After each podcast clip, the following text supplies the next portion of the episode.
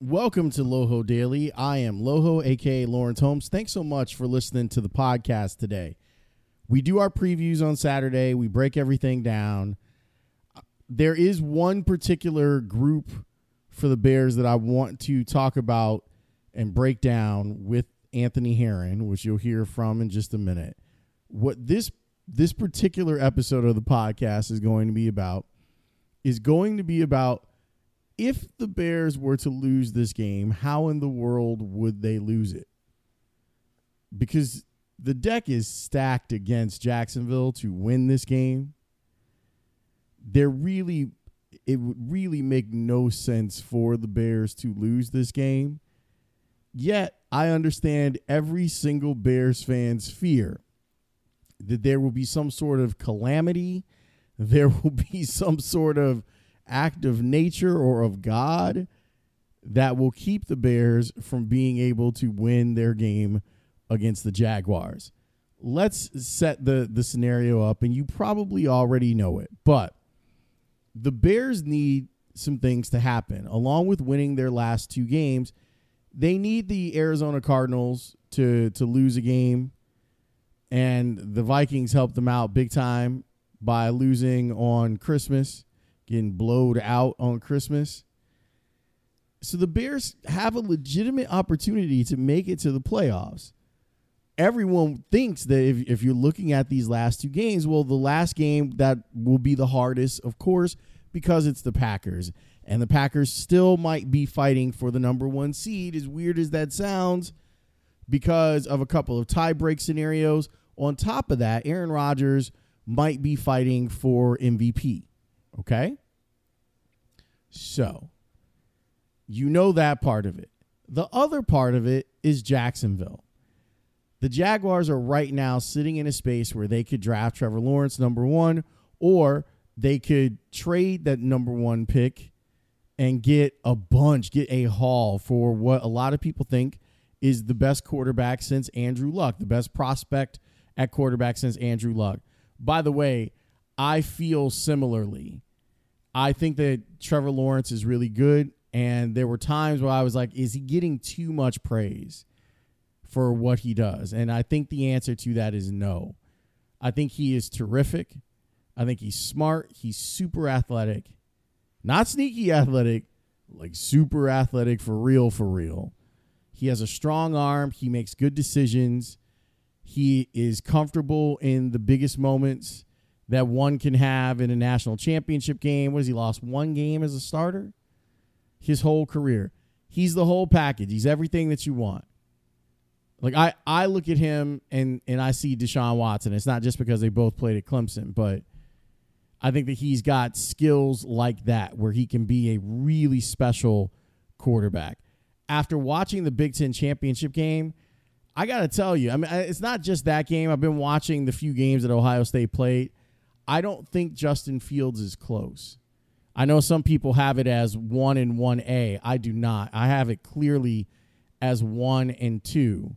And quite honestly, I I I'd like to see. I'm gonna watch some more tape on the kid from BYU who seems small, even though he isn't small to me.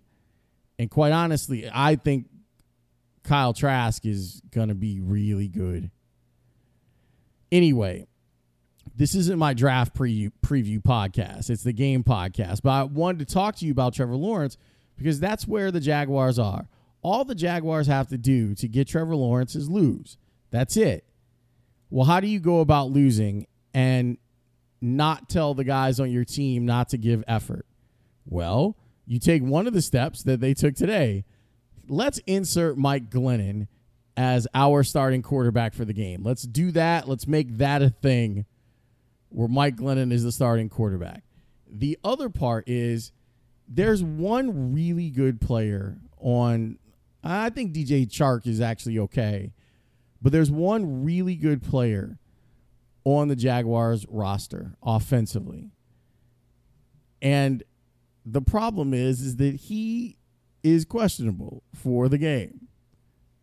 The one good player on this offense is James Robinson. So far, 240 carries, 1,070 yards, four and a half yards per carry, seven touchdowns for him. He's only fumbled once. He's a good player. Now I go and look at the injury report that the Bears just handed out a little while ago before I started recording it. And guess what? He is questionable for this game with an ankle. He hasn't practiced all week. It's very possible that they gave him all week off with that bad ankle so that he could rest up and then he could be able to play. But if you're an organization that is trying to tank and not asking your players not to give 100% effort. This is how you do it. You make sure that if you have a player like James Robinson who is unavailable, who has been unavailable during the week, you tell them, you know what, James, you are too valuable to us to have you out there playing against those Bears tomorrow. We're going to sit you down, sir. We're going to sit you down. And, and, and hopefully you'll be ready to go next week. Even though we don't think you are, our doctors say you won't. That's what you do. That's how you tank. Before I get to how the Bears could lose this game, let me share this with you. Over the last few weeks, along with Mitchell Trubisky playing really well, part of the reason that he's been playing really well is because the offensive line has been playing really well. Cody Whitehair is where he's supposed to be at guard. Ifedi has done a really competent job at tackle. You've seen Alex Bars move in, and Sam Mustipher has played great. I asked Anthony Herron about this, about what's going on with this offensive line. Here's what he thinks is important to know. When I'm talking command with Mitch, having Sam Mustipher at the center is, is a big part of that as well. And, and you know, folks at Halas Hall will, will tell you that he's he's someone even before he stepped foot on the field.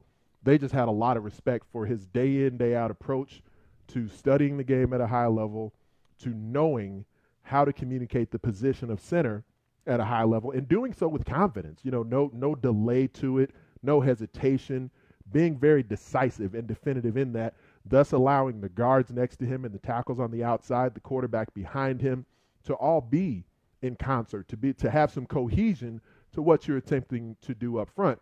And you know, like a couple seasons ago, maybe even with a, a you know a high level, high thinking, uh, high IQ sort of center who was really definitive about things. Maybe Mitch couldn't have even grasped that as well. It certainly didn't seem like he could in the past, but I think where you have a quarterback commu- who's who's recognizing things at the highest level he ever has, and having Mustipher in there at center, and just having personnel up front that's able to to play with competence.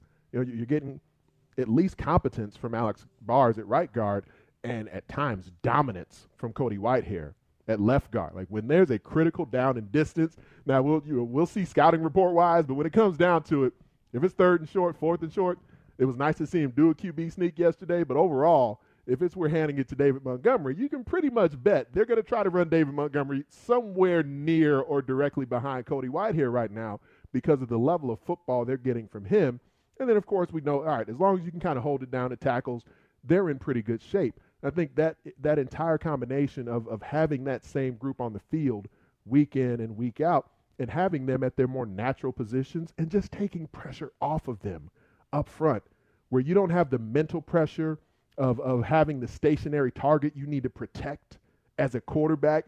Every single snap over and over again from the same launch point we're running sprints we're running boots we're running waggles. We are just running the ball downhill on occasion at the opponent.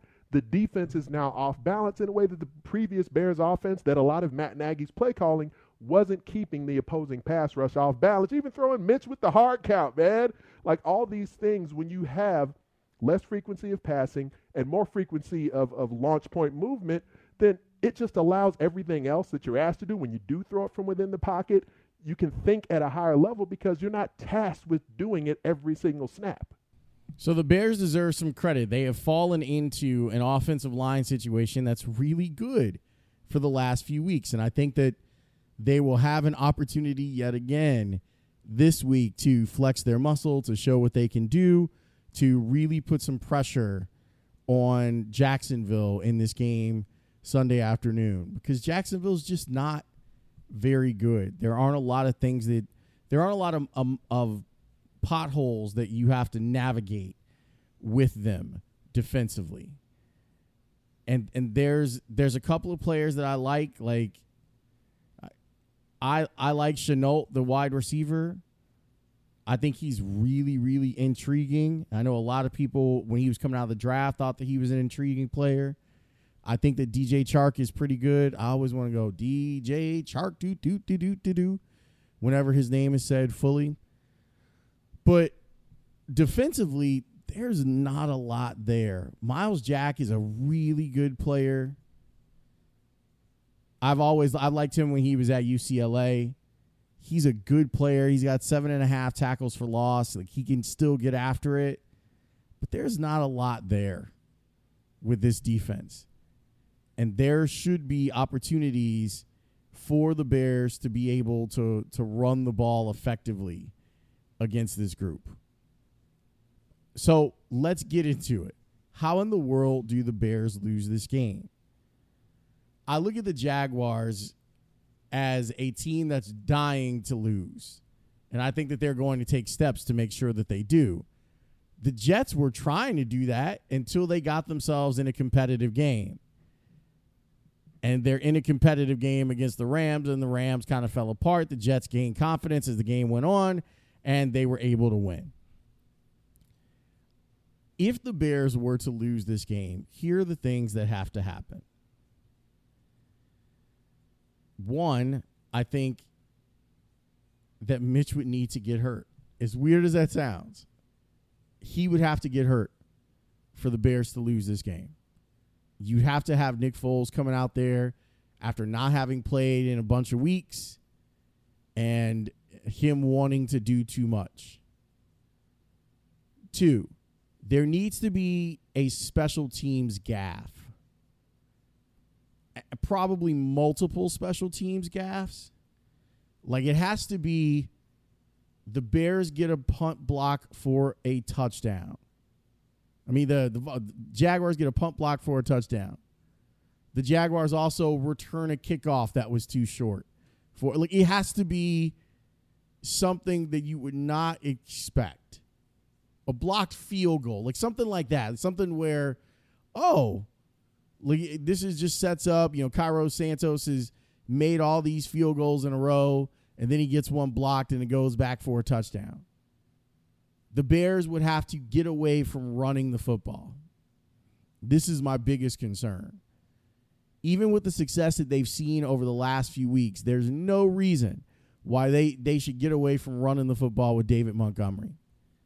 Montgomery has been as good as advertised over the last few weeks. I think that that running backs you can find guys like David Montgomery, and I know that they drafted him in the fourth round. But most of the people that I talked to when he was drafted said that this guy it has a, an opportunity to be special. This season, he's going to go for over a thousand yards if he's given the opportunity, and I still don't think that he's been given enough carries. Four and a half yards per carry, and I'm telling you, if Cordarrelle Patterson would have been available to Matt Nagy last week, they would have let Cordarrelle Patterson run that football. If you look at the last four games, Montgomery has gone for over a buck three times in those four games. He's averaging over 100 yards a game in the last four games. He's been terrific. So, how do the Bears lose? They lose if they don't run the ball with him. This is all one of those games where there has to be some sort of disaster.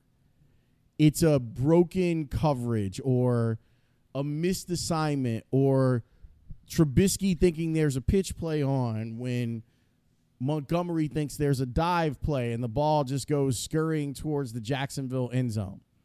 It's stuff like that that has to happen. I'm I'm really not good at predicting games. I don't like doing it because it's very easy to just pull up the tape and be like, "You don't know anything about football." And I don't. I don't. I would be shocked if the Bears lost this game. But if they were to lose it, these are the ways that they would. The Mike Glennon plays the best game of football that he's ever played in his life because it's the Mike Glennon revenge game. Trubisky gets hurt. There's a special teams disaster, at least one, but probably two. The Bears decide that they're not going to run the ball.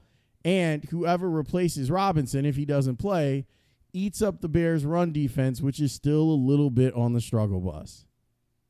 That's how it happens. That would be the formula for how it would happen. Here's hoping that it doesn't. It'd be nice to go into week 17 with there still being a little bit of hope. It'd be fun for me and probably fun for you too.